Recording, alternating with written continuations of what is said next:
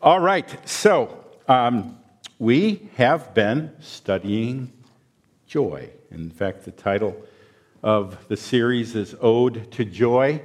Um, I'm kind of in between series. We did like two years in Luke, and I'm going to trip over this, so I'm going to just. Boy, that's heavy. That's worth more than my car, right? It's, it's not that expensive. I just have a cheap car. Um, but we've been, uh, we're in between series. We've done Luke. Uh, we've got Easter coming up, and we'll, we'll take a look at uh, the events around the cross and the resurrection, and then we'll enter into a new book. Um, but right now, we're just going to do this topical series on joy. And last week, I put this guy's picture up, and you all know who that is. I, of course, asked the missionary kids. Um, from South Asia who are little, if they knew who it was, I don't, I don't know. Well, why would they know? Um, but that's Tom Brady. He's called the GOAT. And he now has seven Super Bowl rings. Um, his salary is $25 million. That's just for regular season. So that, that equals 1.5 million a game. Okay. His net worth, they say, is about 200 million, but he's also married to Gisele, who's a supermodel, and um, word around the internet is that her net worth is about 400 million. Okay? So um, he's the man who has it all. Now, back when he only had a mere three Super Bowl rings, he was interviewed, and he said this Why do I have three Super Bowl rings and still think there's something greater out there for me? I mean, maybe a lot of people would say, Hey, man, this is what is. I reached my goal, my dream, my life. Me? I think, God, it, it's got to be more than this. So then the interviewer said, Well, what, what do you think it is? What's the answer? And he said, I wish I knew. I wish I knew. I, I, I don't think it was a fourth ring, or a fifth ring, or a sixth ring, or a seventh ring. Okay? He's at, he's at least honest. I've got it all, but something's missing. There's got to be more to life than this. Now, Tom, Tom Brady's called the GOAT as a quarterback, but there was an even greater GOAT who lived 3,000 years ago, the, the, greater, the greatest goat of all time when it comes to saying, there's got to be more than this, right? We're going to talk about King Solomon today. Solomon lived 3,000 years ago. He was the king of Israel. He was the son of David. And he was the richest, wisest, most over pleasured man who ever lived.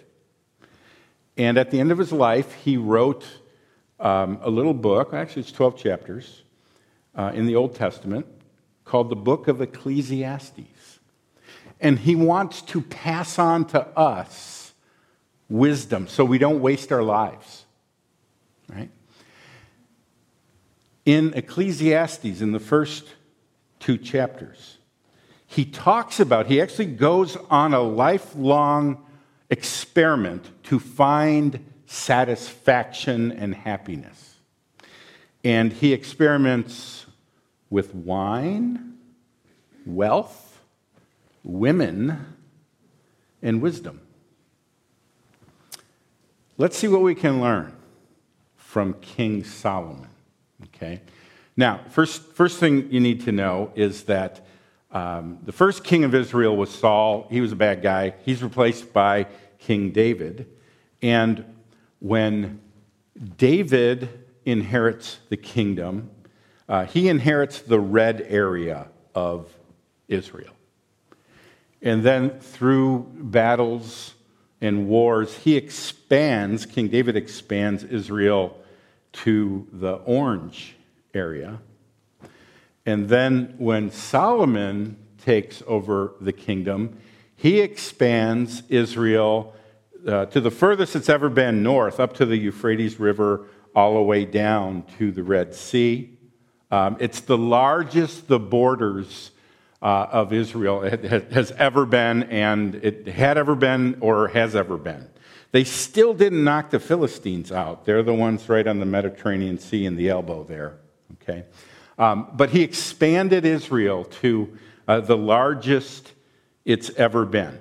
Now, in 1 Kings, in a paragraph, we read about his accomplishments. So, the first thing that the author of Kings talks about is his throne room. Uh, his throne was made of pure ivory, which involves some elephants, right? And then the throne was, was overlaid with pure gold. And then his armrests were carved lions, and then there were a series of carved lions going down the stairs.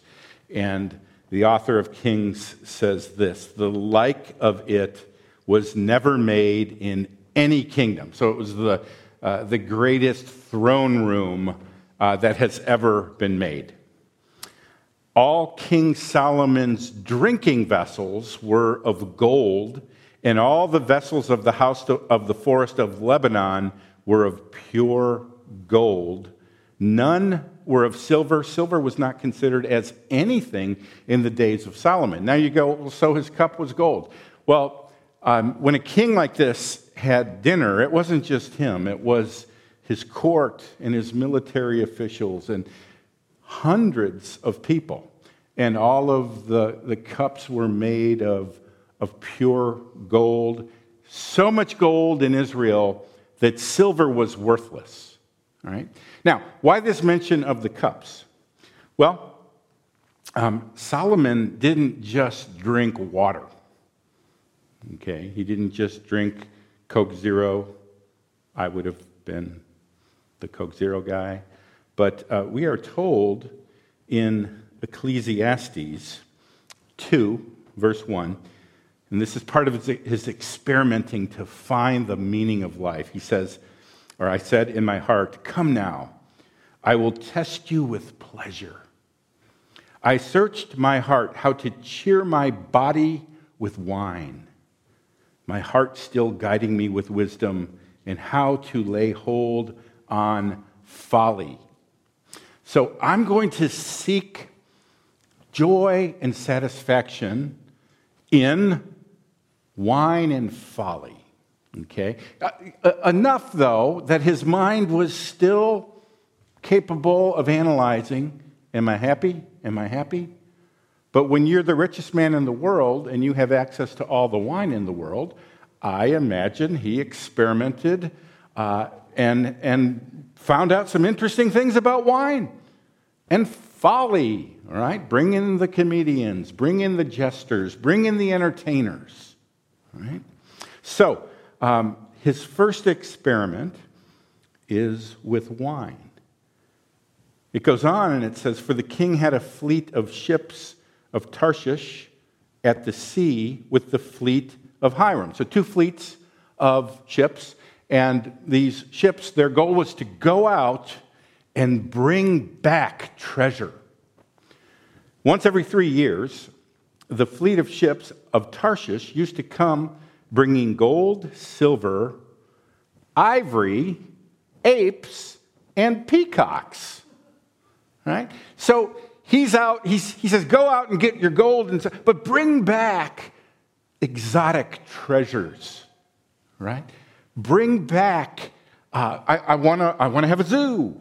You know, if you've ever been to Fabyan, uh, Fabyan Forest Preserve, Colonel Fabyan had a, a cage for a lion and alligator in his pond. Um, kind of reminds me uh, uh, of Solomon. I want to have the grandest zoo in the world. Okay?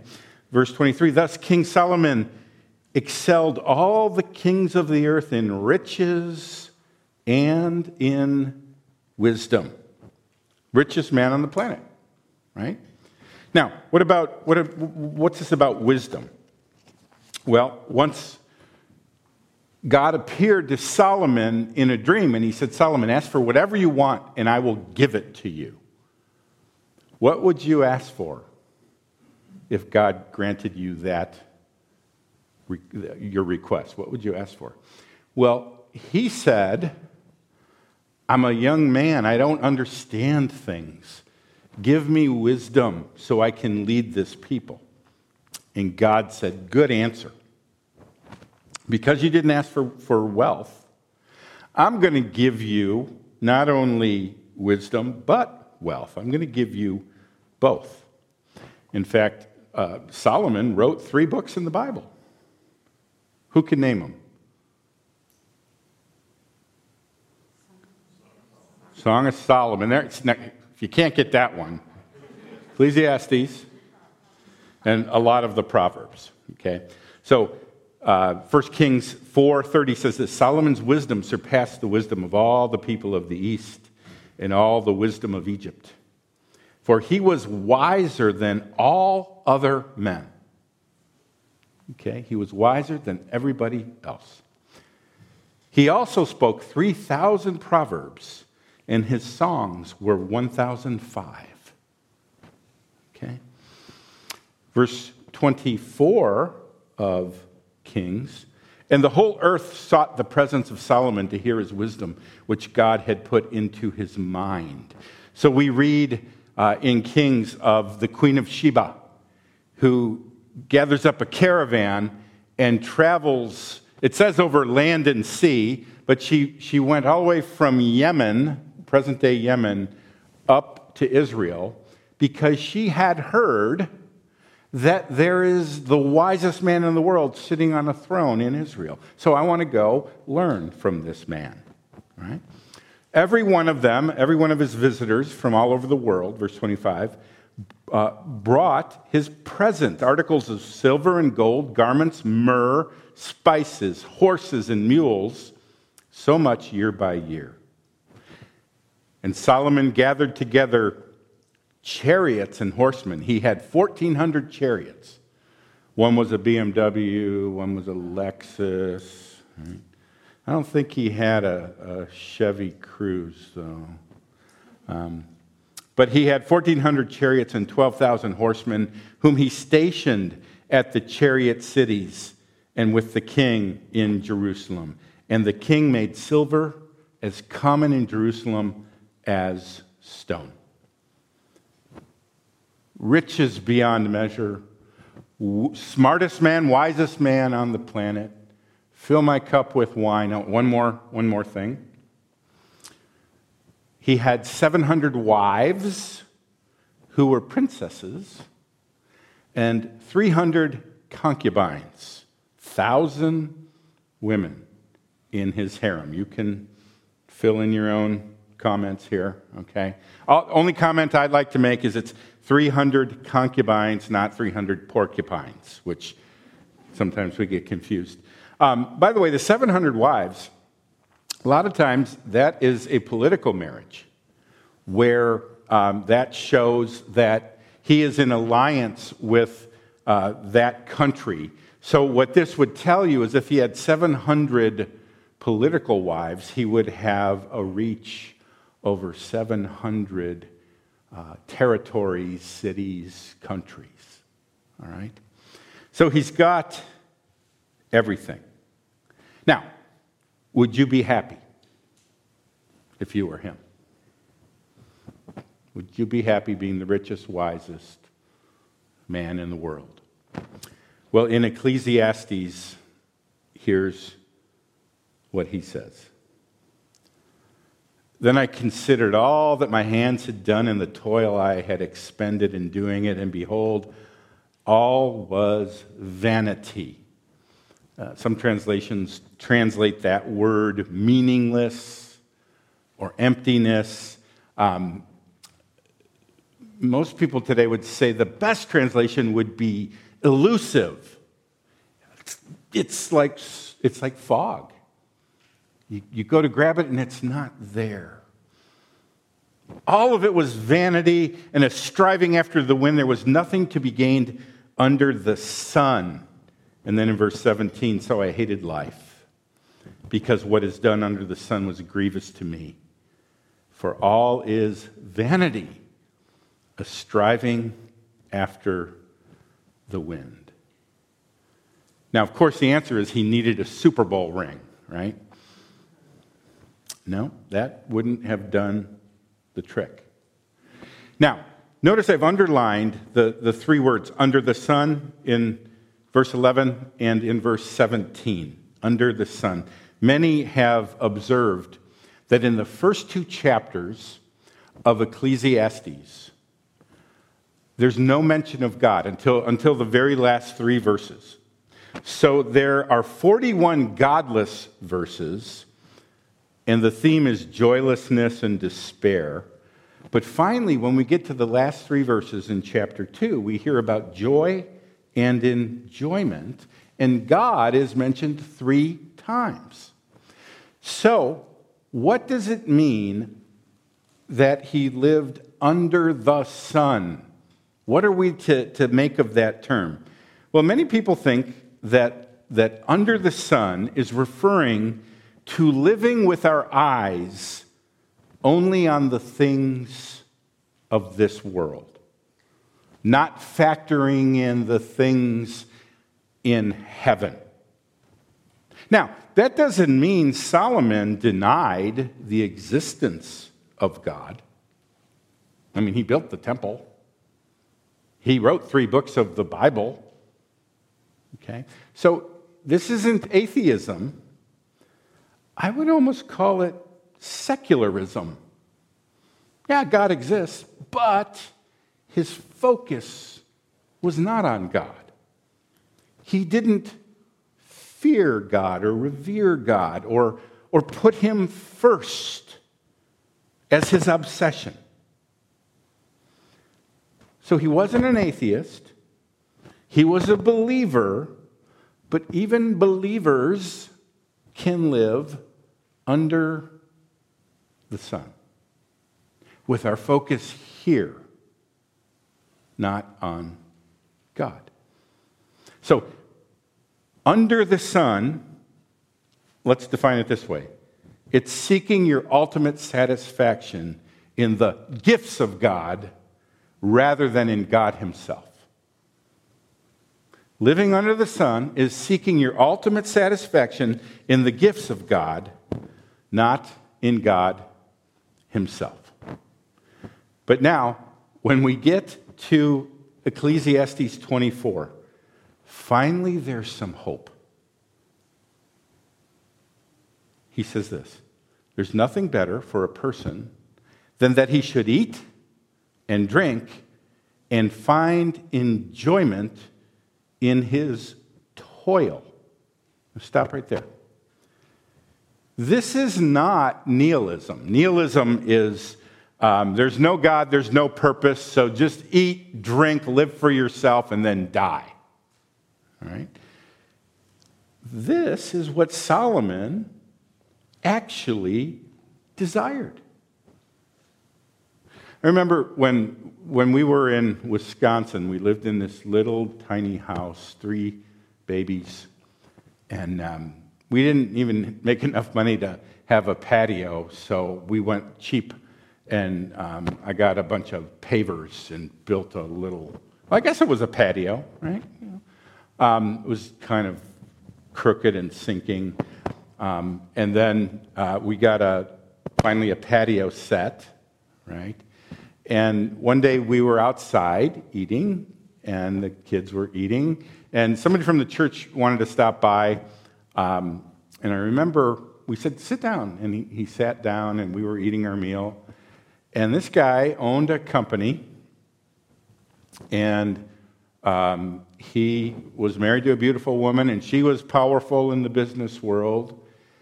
And he, he just sighed and he said, what I would give to enjoy a meal like this. He had everything, but there was something missing that he, that, that he found right in this little poor family eating out on their patio. Right? That's what Solomon is doing. He's going, ah, oh, I'll take that over this. And, and notice Uh, and, and, and by the way, there is something just satisfying about eating a meal. You know, the, the king of enjoying food is my son Josh.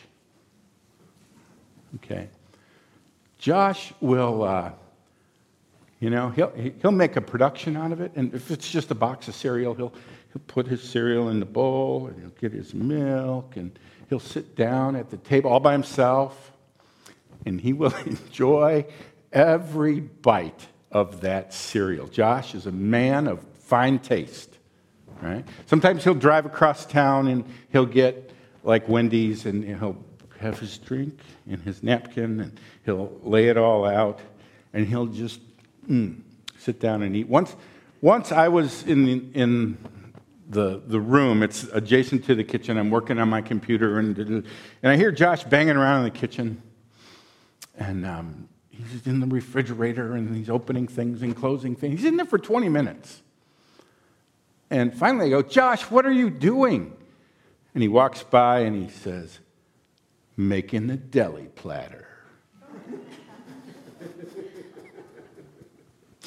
and he would just sit down and eat his deli platter. Okay, so, so um, you know what though? When we're, when we're stressed out and we're not at peace, not even eating a meal is satisfying. Now, look what he says at the end, last sentence of verse 24. This also I saw is from the hand of God. There's nothing better than to eat, drink, find satisfaction in work. And this ability to find this satisfaction comes from God. For apart from Him, who can eat or who can have enjoyment? Here's the connection between joy and ha- having an enjoyable meal, finding enjoyment in your work. It comes from God. For to the one who pleases him, God has given wisdom and knowledge and joy, but to the sinner, he has given the business of gathering and collecting only to give to the one who pleases God. He's going to lose it all, anyways. This also is vanity and a striving after the wind. Now, verse 26, he says, For to the one who pleases him. This isn't about working to please God. This is about placing your hope in God. To the one who places his hope in God, not even in God's good gifts, but in God Himself.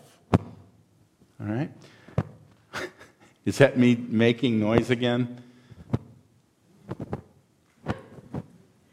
I'm going to just put it right here and not move. All right. Um, what, what I think all of Ecclesiastes is getting at is this Solomon needed to de idolize. What's de idolizing? Taking God's good gifts off the throne as being able to provide ultimate satisfaction and putting God back on the throne. Now, I am not saying you necessarily need to throw those gifts away. In fact, when you put God back on the throne and you see these as mere gifts, you actually start to enjoy them. Okay? Let me give you, and I'll do these somewhat quickly, um, three joy producing results of de idolizing. Put God back on the throne and take those gifts off the throne. Number one, we will not be so disappointed with life. You know, idols can even be good things, like your kids, your spouse, things that aren't sinful. Now, you go, my kids are sinful. No, I don't mean that. I mean, making them your all in all.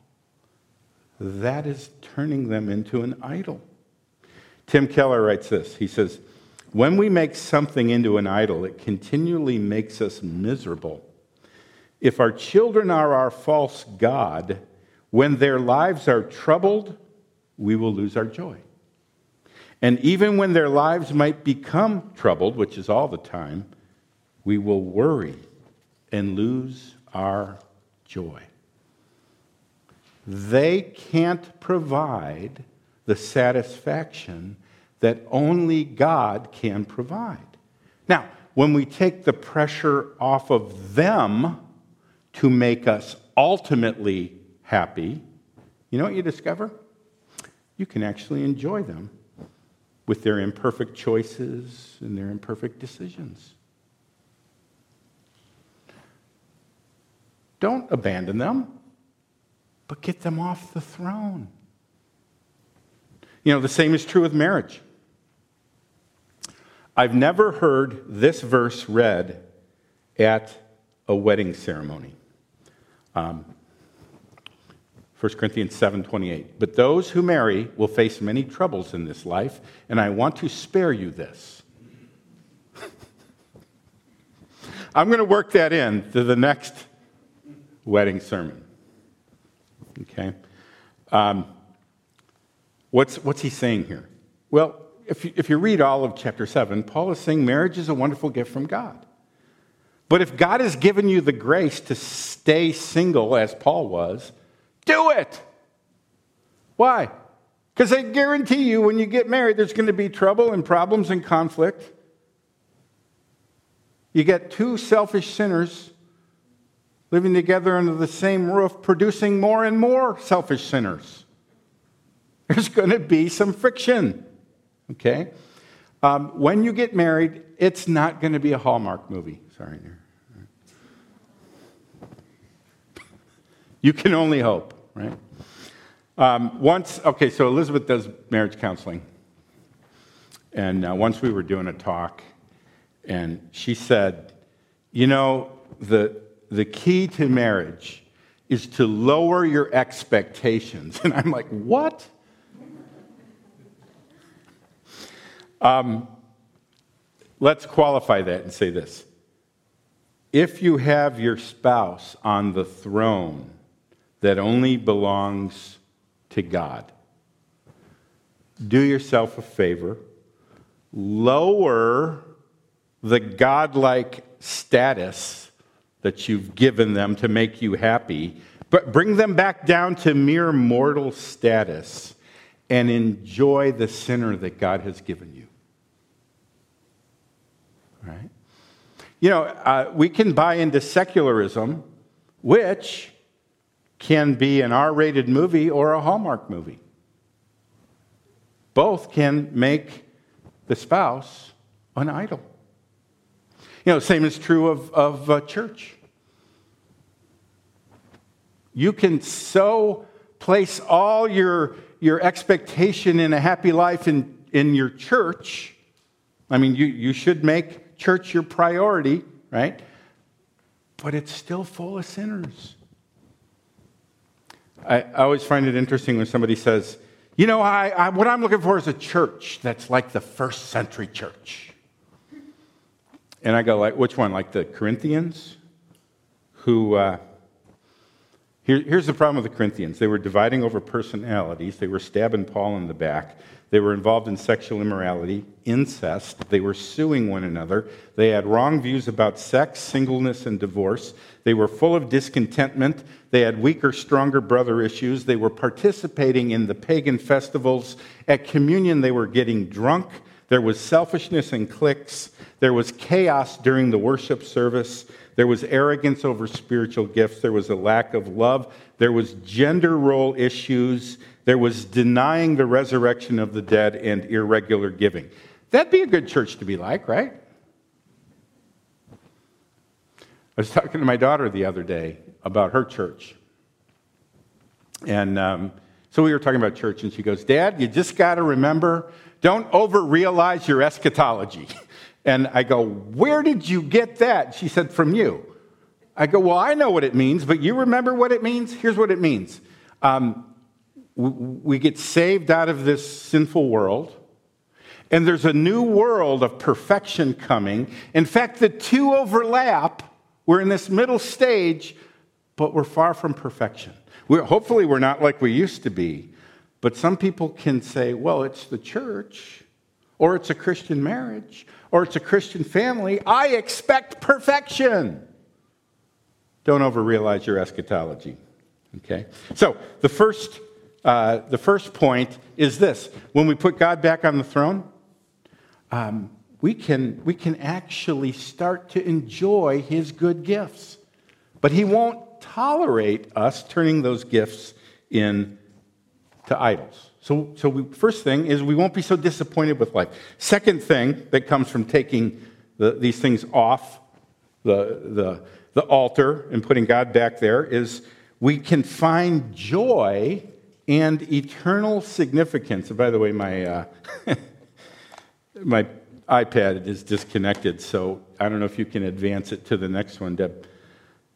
There we go. We can find joy and eternal significance even in the small things in life.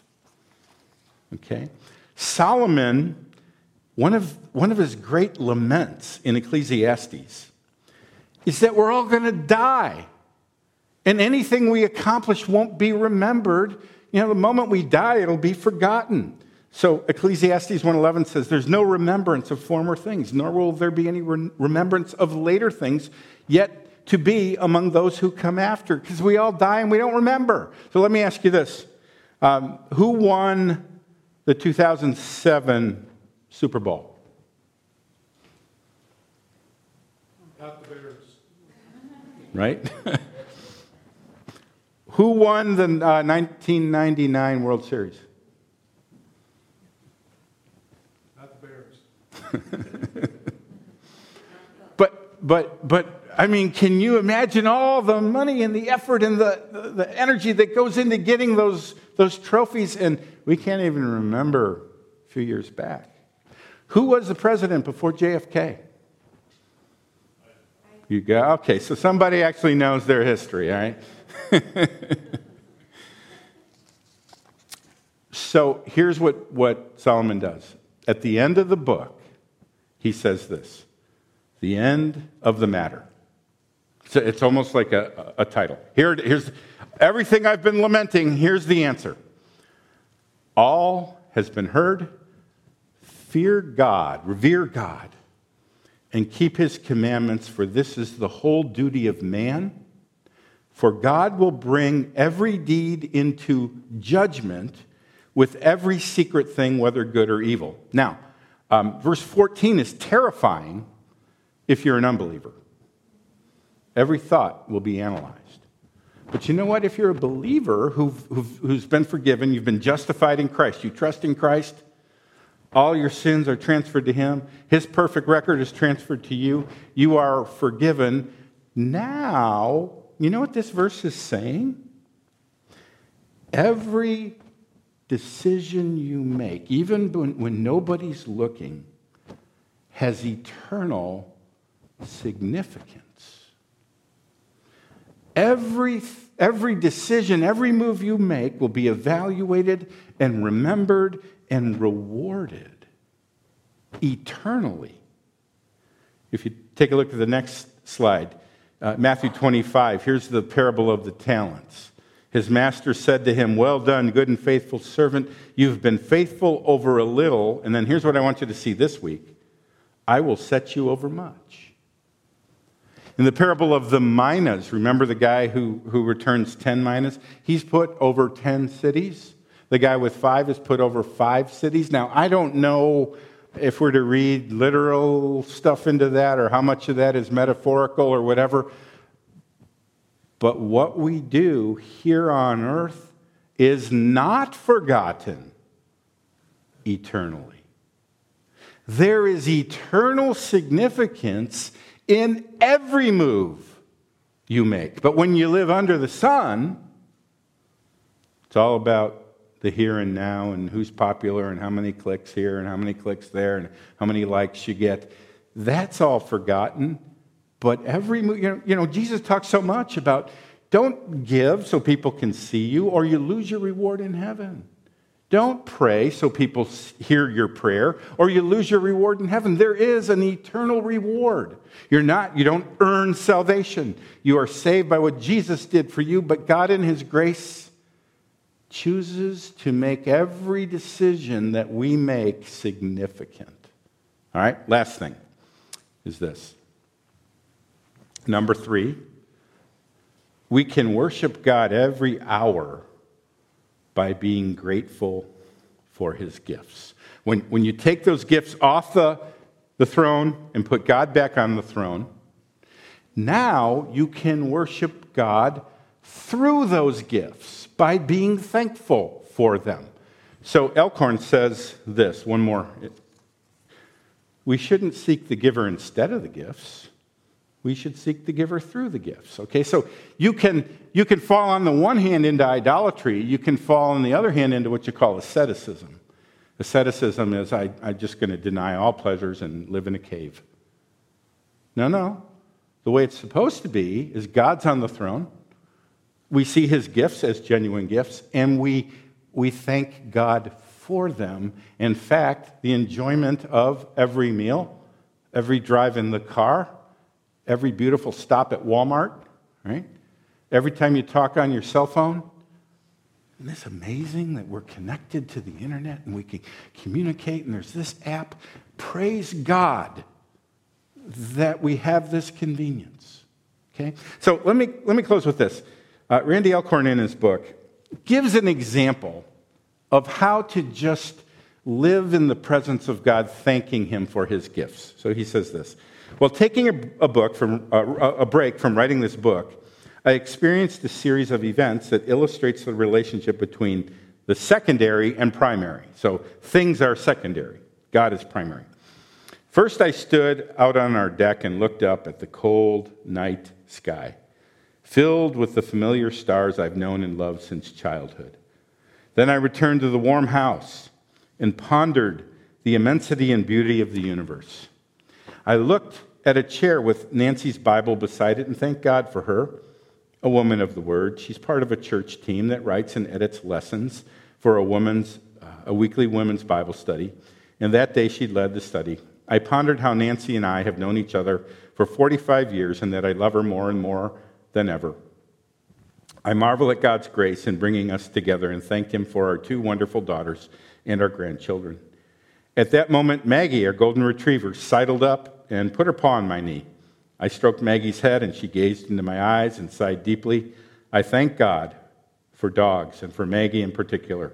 And I contemplated how God reveals glimpses of himself through his creation. Maggie's loyal to me, God is loyal to me. She's beautiful. God is the maker of all beauty. Maggie makes me happy many times a day because I understand Maggie's true nature and role. I realize it is God in his kindness who makes me happy through her. So I poured out my heart in gratitude to him. All these secondary things are important because they point me back to God, the primary. Right? So, what can we learn from the goat? Right? Not Tom, but Solomon. Put God back on the throne. Receive his gifts, yes, his blessings but don't worship them. Don't, don't seek your ultimate satisfaction in the things of this world. They're elusive, they're like smoke. You'll never be satisfied. But when you get that relationship right, first of all, you won't be so disappointed with everything in life. Secondly, you can find joy and significance even in the small things. And thirdly, you can go through your day worshiping God, the giver of those good gifts. So let me pray, and then uh, Andy, you can come up and uh, lead us with a closing prayer or closing song. Lord, um, we confess that we are so much like Solomon. Maybe even in the morning, having our relationship with you in line, but then getting sucked into the world around us and kicking you off the throne. So, Lord, I pray that you would fill us with true joy so we can enjoy a meal, a dog, a job, a car, not worship those things, Lord, but praise you for them. And uh, Lord, I pray that you would draw us to yourself uh, so we would place our ultimate hope of satisfaction in you and you alone. We pray in Jesus' name. Amen.